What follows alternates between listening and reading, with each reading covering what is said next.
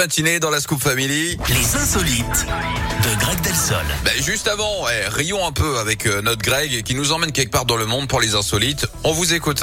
Et on va en Turquie, Yannick, où le Ouais. patron d'un resto a célébré à sa manière un événement particulier récemment, le 61e anniversaire du premier homme envoyé dans l'espace, Yuri Gagarin, le 12, ou- 12 avril 61. Gagarin, hein, qui a fait son beurre avec cet exploit, évidemment. Pour fêter ce moment fort de l'histoire de l'humanité, ce restaurateur a donc tenté d'envoyer un kebab dans le cosmos.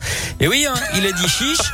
Le sandwich Oh était fixé sur un plateau rattaché à une boîte conçue pour résister aux conditions spatiales. Il a été lancé grâce à un ballon gonflé à l'hélium. Le paquet contenait également une caméra qui permettait de filmer l'ascension. Le vol a quand même duré 3 heures. Le kebab est monté jusqu'à 40 km d'altitude avant que le ballon n'explose et ne retombe dans la Méditerranée.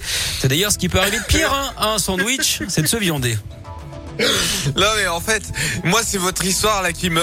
Ah oui, mais l'histoire se suffit à elle-même. hein. Non mais je veux dire, à un moment donné, il y a un gars qui s'est levé le matin, il s'est Eh oui. dit, bon les gars, j'ai une idée de dingue, si on envoyait un kebab dans l'espace les gars. Et il a assez drôle, hein, sa réaction, été je suis capable de livrer dans le monde entier. du coup. C'est génial.